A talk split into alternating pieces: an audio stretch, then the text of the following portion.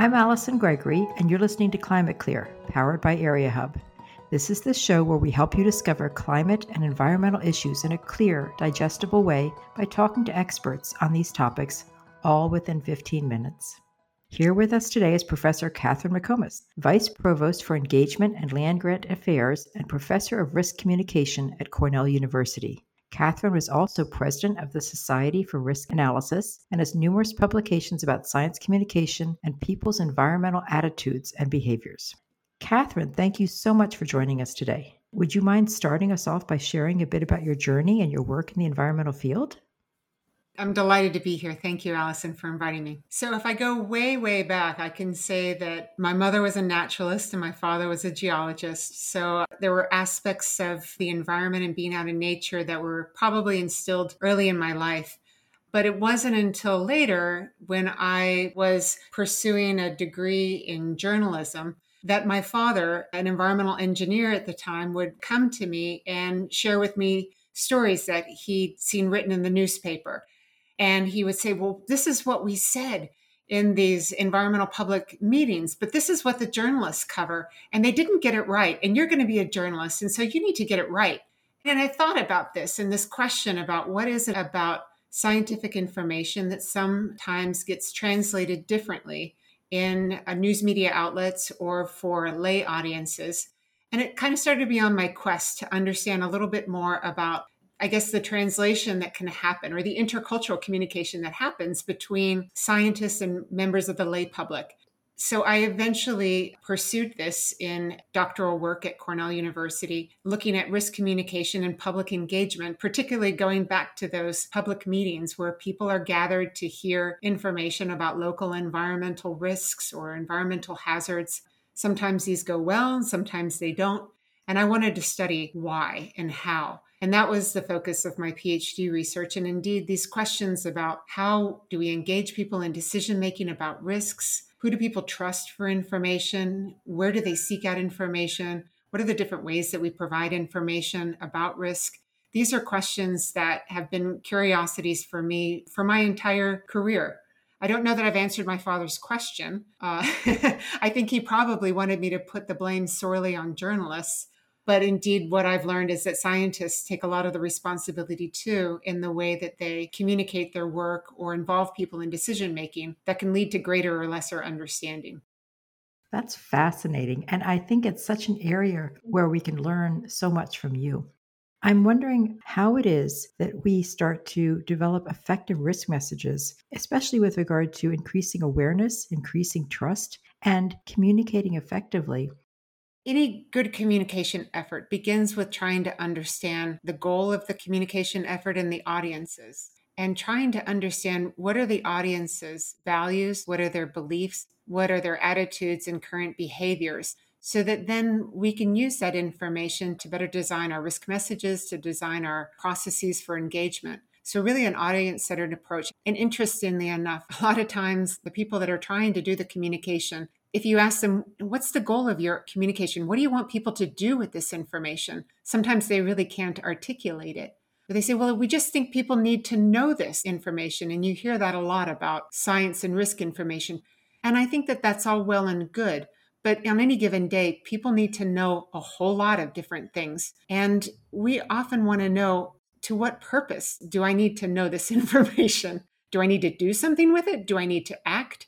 And that's very important also when we think about risk communication, which is often designed to make people more aware about a potential risk to their health and well being or their family's health or well being. And we don't just want to tell people about the risk. We also want to tell people what they can do then once they know about that risk. And that's very important because some would say it's unethical to raise concern without providing people a means to address those concerns. So, again, those are some of the things we think a lot about in our research.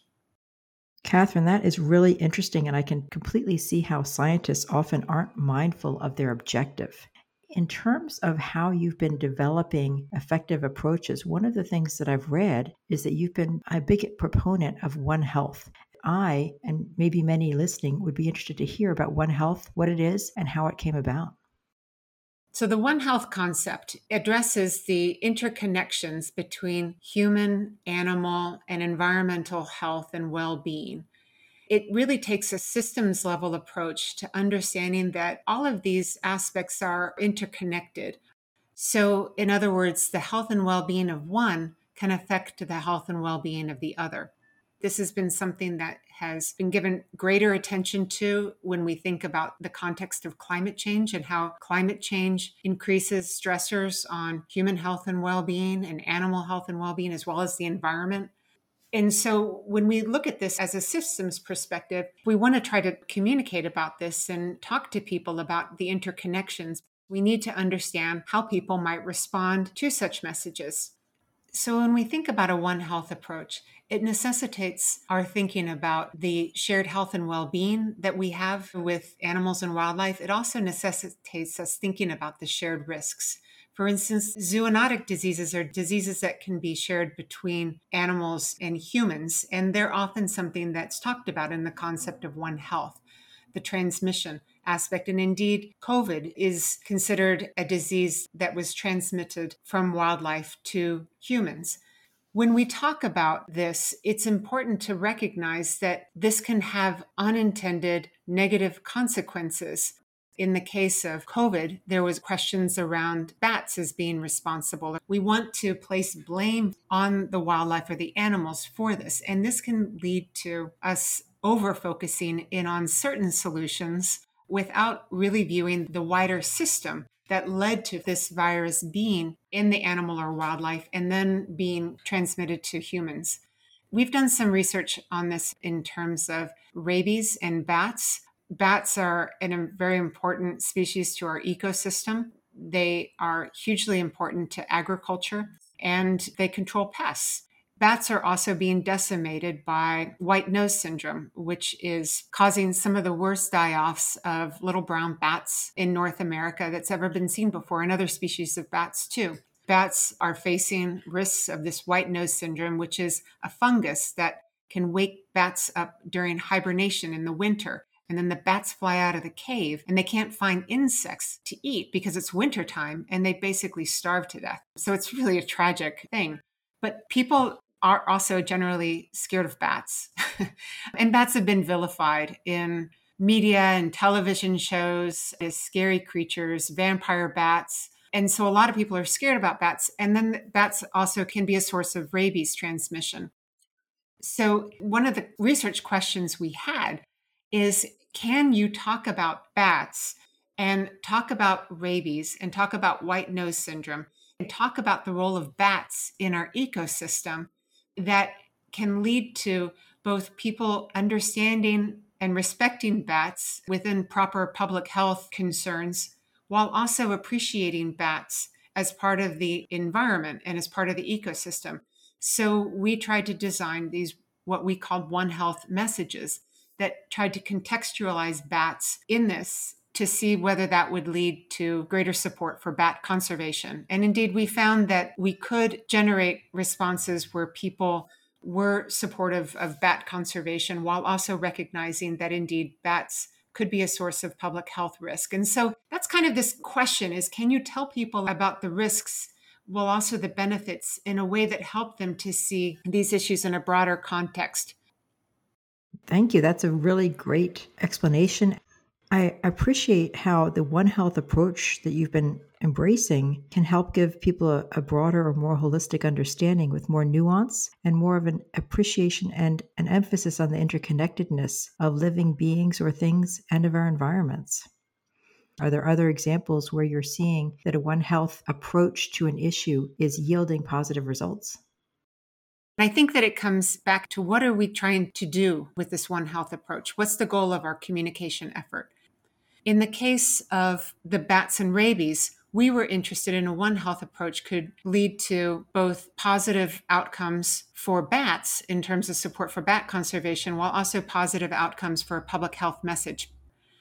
We've done some other work where we've looked at a One Health approach and whether it could influence support for climate mitigation policies. So, we did a study a few years back in regards to oceans and ocean warming and oysters Climate change is packing a dual punch for marine organisms, and oysters in particular are having a lot of challenges due to warming oceans and ocean acidification.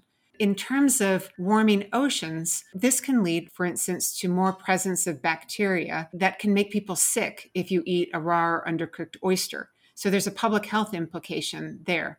It can also, in terms of ocean acidification, it can lead to oysters larvae they can't survive because the waters are so acidic. And so we were interested if people could care about oysters and whether or not that would lead to support for climate mitigation policies that might reduce, for instance, the carbon that is released into the atmosphere that then falls back and leads to greater acidification in the oceans. Or would they be more compelled by the warming of the ocean message that led to greater bacteria that could get people sick by eating raw or undercooked oysters. So, in other words, could we just be concerned about it from the marine organism sense, or did it have to have a public health perspective?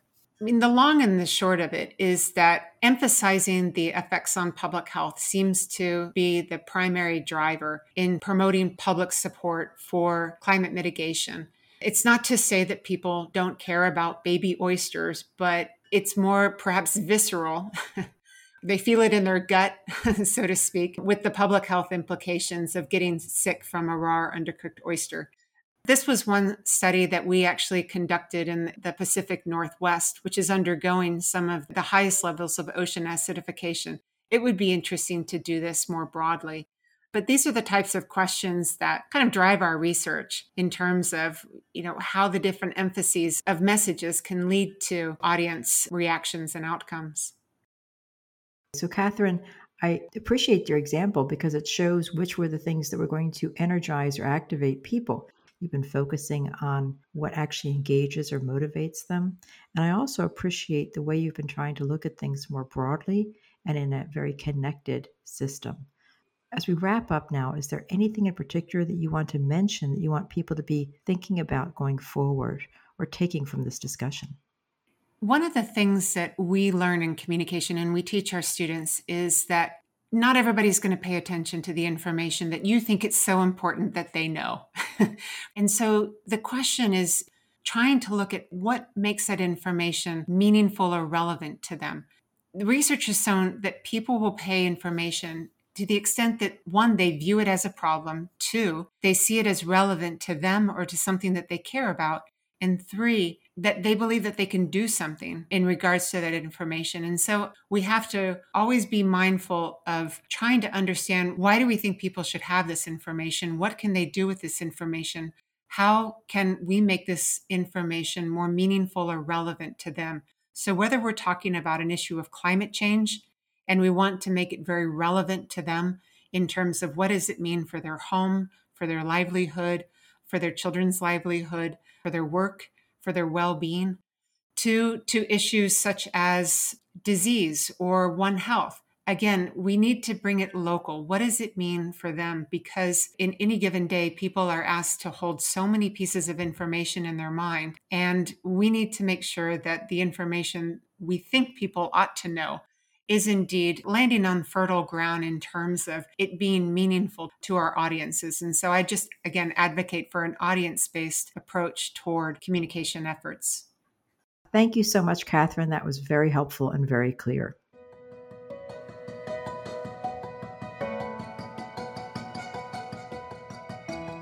You're listening to Climate Clear, and we encourage you to check out Area Hub to learn about your area's climate and environmental health.